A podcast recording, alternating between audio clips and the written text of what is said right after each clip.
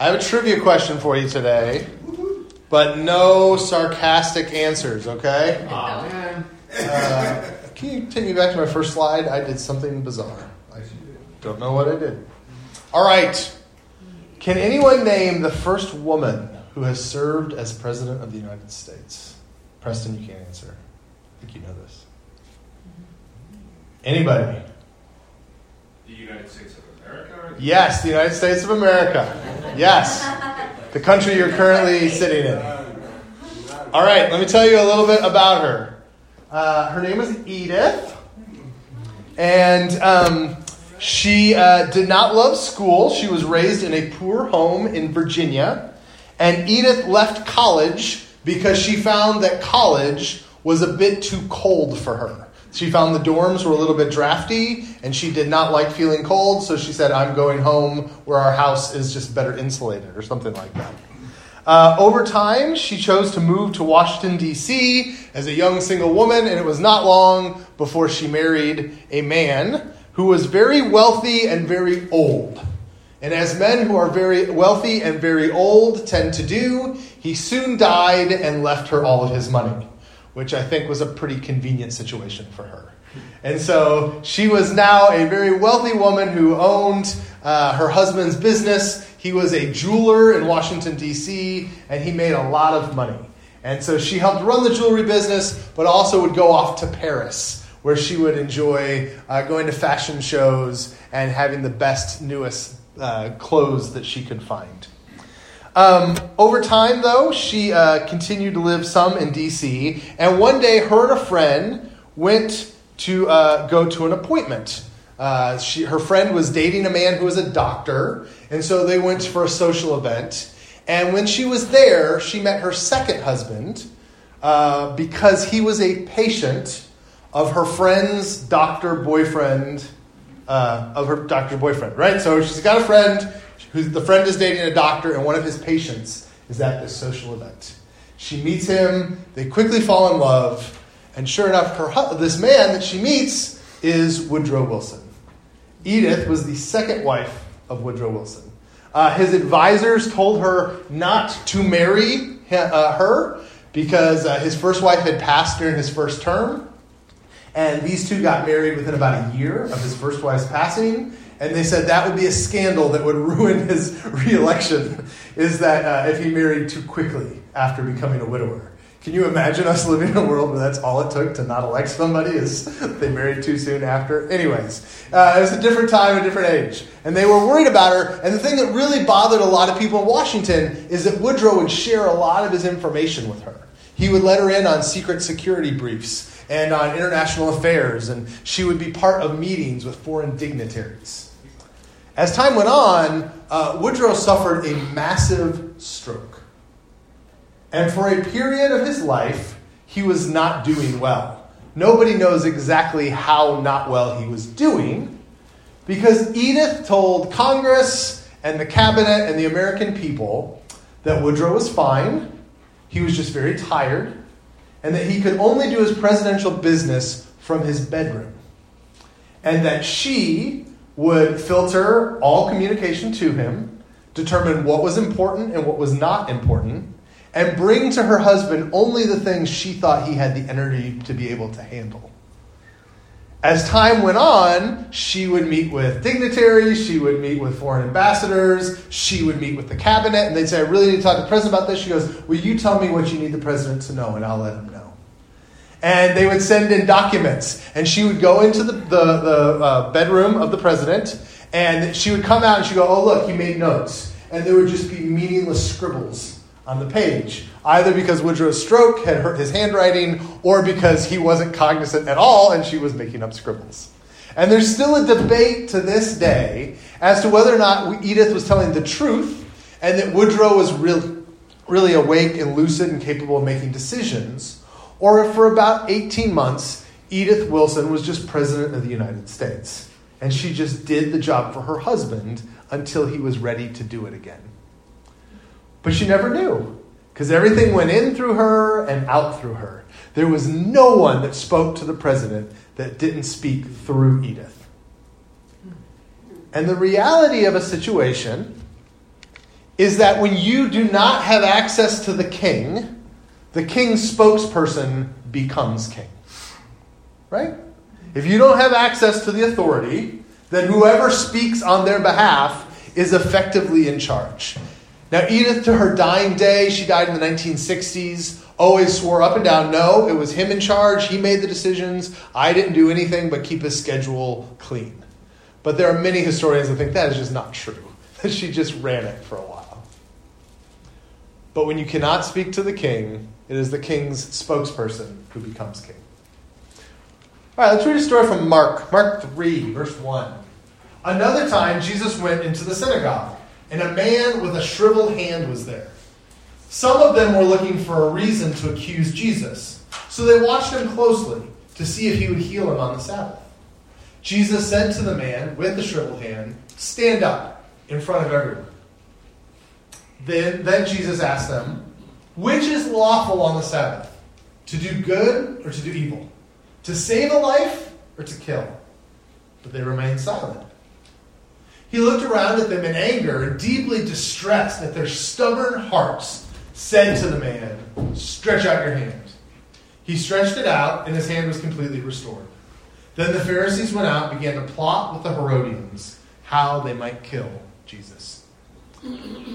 This is a story around an issue that's very common in the life of Jesus, where the Pharisees and Jesus are fighting about what you can and cannot do on the Sabbath. Sabbath is a day that is given to the Jewish people by God as a time for rest. And there was a lot of strict rules about what was allowed and not allowed so that you would respect God's desires for this to be a day of rest. To this day, it's uh, an issue. Modern Jewish people still, uh, usually in most versions of Judaism, practice the Sabbath in some way. Uh, to give you a sense of how thoroughgoing it is, uh, the best example I can always think of is a Sabbath day elevator. Uh, if you go to Jerusalem and you visit uh, Israel to this day, in your hotel, there will be an elevator on Saturday that is a Sabbath elevator. And that elevator starts on the first floor, and then it goes to the second, and it stops. And then it goes to the third, and it stops. It goes to the fourth, and it stops all the way up, and then all the way back down, stopping at every single floor.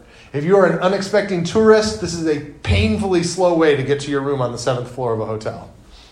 But they do this because the rabbis have decided that pushing a button that lights up is doing work. It's quote unquote making fire. Because when you push it, it turns on an electrical thing, and somebody's got to run the electrical plant, and it's work. Okay? Does it not seem like work to you? That's fine. It's the rabbis, and they get to make the rules. So, what they do is to make sure no proper observant Jew is making doing any work by pushing any elevator buttons. You just make the elevator so it goes up and down to every floor. And that way you avoid any work.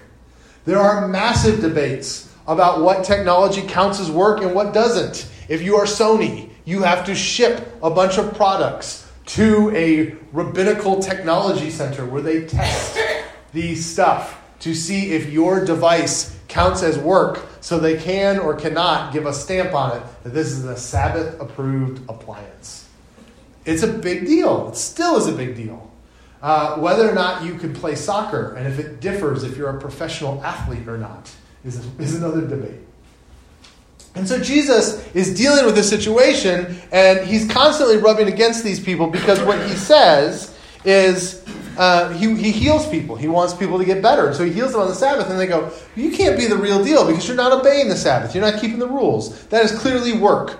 Yes, helping somebody with a shriveled hand is clearly against what God would want you to do. And what Jesus does is really interesting because he makes it a very simple yes no question. Uh, preachers hate this. Okay, if you want to really annoy me in the Q and A, I shouldn't tell you how to do this ask me a question that's just a simple yes or no that's impossible to answer right. You know, like you have this big sermon with all these intricacies of all the theological details. And you're like, oh, so can I do it or can I not do it? That's not the point, okay? There is more discernment that needs to go on. But Jesus does that right here. He goes, what's better, to kill somebody or to save somebody on the Sabbath? And the Pharisees are going, these are my only options kill, you know, murder and you know, and and miraculously healing his hand are the only two things I can do on the Sabbath. But Jesus does this very much on purpose. He wants this ethical decision to be as sharp as possible. Are you going to do good towards people or bad towards people? What, what way are you going to go? How are you going to act? And it's really interesting for us. We love moral ambiguity because moral ambiguity helps us to not actually have to do anything, right? If it's morally ambiguous, I can go, well, there was a gray area there, so I just went ahead and did what I thought was best. But Jesus goes, no. You're going to do this, you're going to do this. And he forces them into that dichotomy. And so he heals them, and immediately the Pharisees are now stuck in this big problem of what to do with Jesus. And their only answer is we have to kill him. Now, as you read this story, this seems extreme.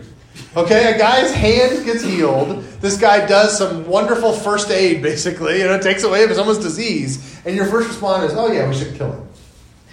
But you have to understand what's going on. See, for a really long time, the Pharisees were the gatekeepers to God. If you had a question about what you could do or couldn't do on the Sabbath, and you looked in the scriptures, and the scriptures were a little ambiguous, because let's be honest, as much as we love scripture, sometimes God doesn't totally lay everything out for us in certain circumstances. And we have these quandaries, these moral challenges, these theological um, debacles that we have to kind of get through. Like, what do I do in this situation? What's the right thing to do? What's the wrong thing to do? And they would open their Bible and they weren't sure, and then there wasn't any audible voices coming from God to tell them what to do. And so the only place you could go was to the Pharisees and go, You guys are smart, you understand the Bible, you tell me what the right thing to do is. And there is a lot of power to be had in being the voice of God for people. When people are unsure, and they come to you for the answers. There is something to be lost when some new hotshot kid out of Nazareth walks in the door and says, These people are wrong. Their approach to the Sabbath is wrong. All of you that have had to do these things that they told you to do, everyone in this community that's been living under the religious oppression of Pharisees looking down their noses at you for what you do on Saturday afternoon, they're wrong. The Sabbath is different. Earlier in, this, in, in Mark, Jesus says the Sabbath was made for people, people were not made for the Sabbath. And so there's a power struggle here. And the reason they're so angry and they're so willing to kill Jesus is when you don't have direct access to God, God's spokesperson becomes God. They were totally being an Edith Wilson to the whole world. Oh, you've got something you need God to work on? Here, bring it to me. I'll go into this holy place. I'll figure it out, and then I'll come back and I'll tell you what's, in, what's, what's real. Just as Edith Wilson managed to sort of be president of the United States by filtering all the access back and forth to, to the president, the Pharisees have said, let's funnel all this communication back and forth with God to us. We'll handle that for you. And there is a lot of power to be had when you've done that.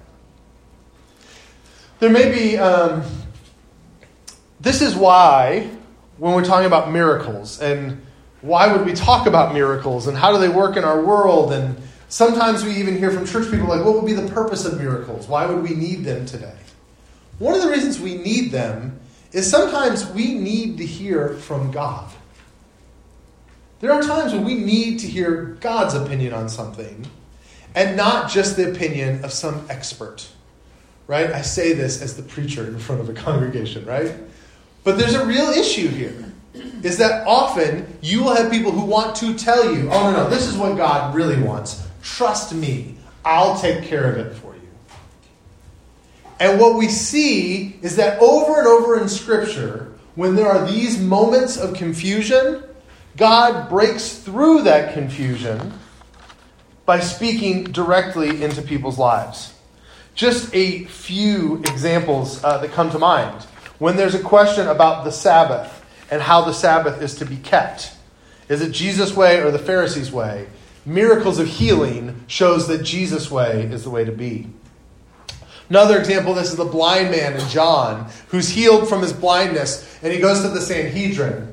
And they go, This man that healed you, he's not a man of God. And what's the response of the man who's healed? I used to not see and now I see, so kind of seems to prove he is from God, doesn't it? And it ticks the Pharisees off. The miracle is proof that Jesus should be listened to above the Sanhedrin. This is the reality of Jesus' resurrection. Why is Jesus raised from the dead? Because you had a man who claimed to be God and a bunch of other men who said he was blasphemous. And you don't know which of them is right until he gets up out of the tomb. The miracle shows who is correct in the dispute. One more example early church. Do we let the Gentiles in or do we not let the Gentiles in? God sends the speaking of tongues and the gifts of the Spirit to flow out on Cornelius and his household. Why? So that when the two sides fight, they go, Gentiles yes, Gentiles no. One of them goes, These guys are speaking in tongues. God's made pretty clear what he thinks about this. Right? God breaks the tie in a lot of these stories. And I think this matters to us. There are things in your life that you are confused about and that you want direction in. Maybe those are small things, like um, little decisions about what to do with your schedule or um, you know what patterns to have or uh, whether or not you should move to this house or that house or just all these other kind of things going on. And then those can scale up to bigger things like am i going to move across the country or not? Or am i going to start a new career or not or am i um, going to have another child or not right these big questions and you want you want judgment for those of us who are followers of Jesus, there's theological things. There are things that are debated. This church says that you should do it this way, and this church says you should do it this way, and this church says that church is going to hell, and this church isn't, but they will be if they change their position, and like all this kind of stuff, right? And in the midst of it, we go, oh, geez, who do I listen to? And very often, it is hard to determine whether you are hearing a prophetic voice that is the word of God to you, this is what you should do, or whether you're hearing a Pharisee blowhard that wants you to treat them like they're God. Trust me, I've got the right answer. Just listen to me. Obviously, that is a sinful way to look at things. When the harder someone pushes on how obvious something is, the more I'm like, huh, why are you doing that? And in those moments, we want guidance, we want help. And I think in those moments, those are times we ask God, be involved. Show us your will. Make clear your path. And I really have made this personal commitment not to like make it small. I think that God could act in amazing ways. For some people, that may look like visions. It may look like just supernatural words of knowledge that they just understand something that they just have this thing from God, that they're reading a scripture and it just pops out of them, something they've never seen before because the Spirit is leading them into it. Okay? Um, for others, it may just be a, a, general sense of the Spirit is just pushing me this way. No matter how many times I try to put this decision away, God just keeps pushing my heart that way. For some, uh, on other occasions, it might be more uh, mundane miracles, like people speaking into our life. Like we have some problem and we talk to a friend from 10 years ago and they speak about the exact thing we're trying to discern. And in that moment we go, oh, that's weird that they would talk about it. I don't know how it looks, but I know in those moments I need God to intervene. I need God to show me what He wants. Sometimes this is just the circumstance miracle, right? Uh, get, many of you know the story. The building that you are sitting in you are sitting in because a bunch of us are praying, oh God, where are we going to meet six months from now when we start this church? We know we're going to start it, but we don't know where we're going to be. And we drove by this place and we asked if we could use it once. And they said, We have been praying to put this on the market and to list it with a real estate agent. But if you guys want it, you can have it. And here's the very affordable price for it. And we were like, Oh, okay, Lord. I think that's what you want, right? And somebody else could go, whoa, I don't know if God would like a blah, blah, blah, blah. And we're like, no, he pretty much worked it out, pal. Sorry. Like, we think we've got it figured out. And we need those moments. We need God to be part of the system. Because if God is fully separate from the system, if God is not going to interact in our world, if we don't expect God to be involved in our lives in some way, shape, or form, then all we're stuck with is the bouncers, right? All you're stuck with is the Bible scholars or the experts or the consultants or whoever, those voices in your head that are screaming at you, do this, do that, do that, and always seem to want to get paid for it and who are always uh, just wanting to put themselves in the authority. The people that are trying to play God by, by restricting your access to God. And if God left us with a system where He never interacts with our world, He leaves us at the mercies of these guys. That we just got to listen to whatever the biggest theological bully on the street tells us.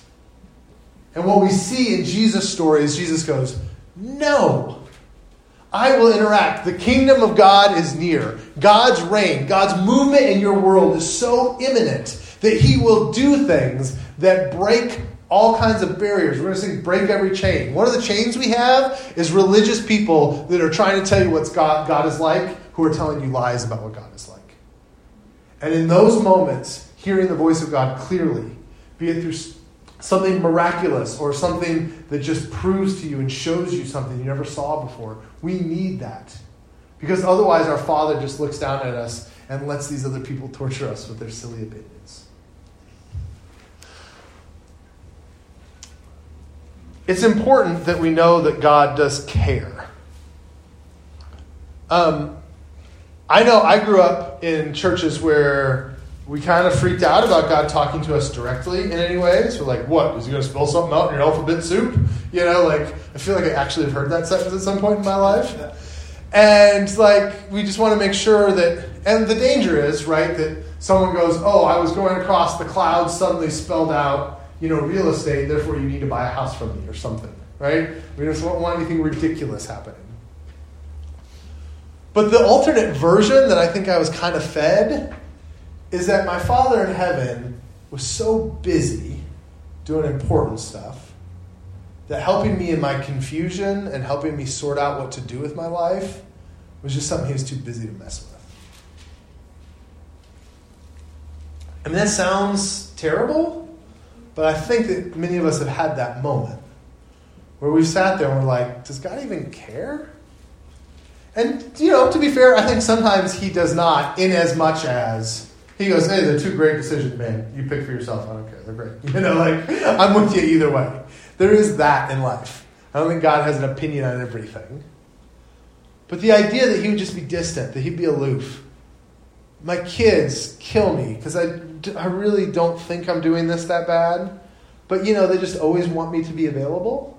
So you're typing on your keyboard, trying to fit in some work. I think you guys know I've got the girls a little more than I have. And they come in and they're like, uh, particularly the youngest, Dada, read? Dada, read? And she's got a book in my hand. I'm like, all right, am I going to support early literacy for my child or am I going to get a sermon written? You know, like this is the debate. And I feel like this terrible, distant dad. Our Father isn't like that. It's not like God runs out of time it's not like God goes, listen, I'm working on this thing over in Ethiopia. I can't be with you right now. He's not bounded by the space, He's not bounded by the time. He can handle it. And so we need miracles. We need His direct intervention in our world so that when we have hard decisions and things we're trying to discern, we can hear from the Lord and not from some self appointed expert as to what's right and where to go. And it's an important function of the miraculous, of the divine in our world to help us figure out which way to go.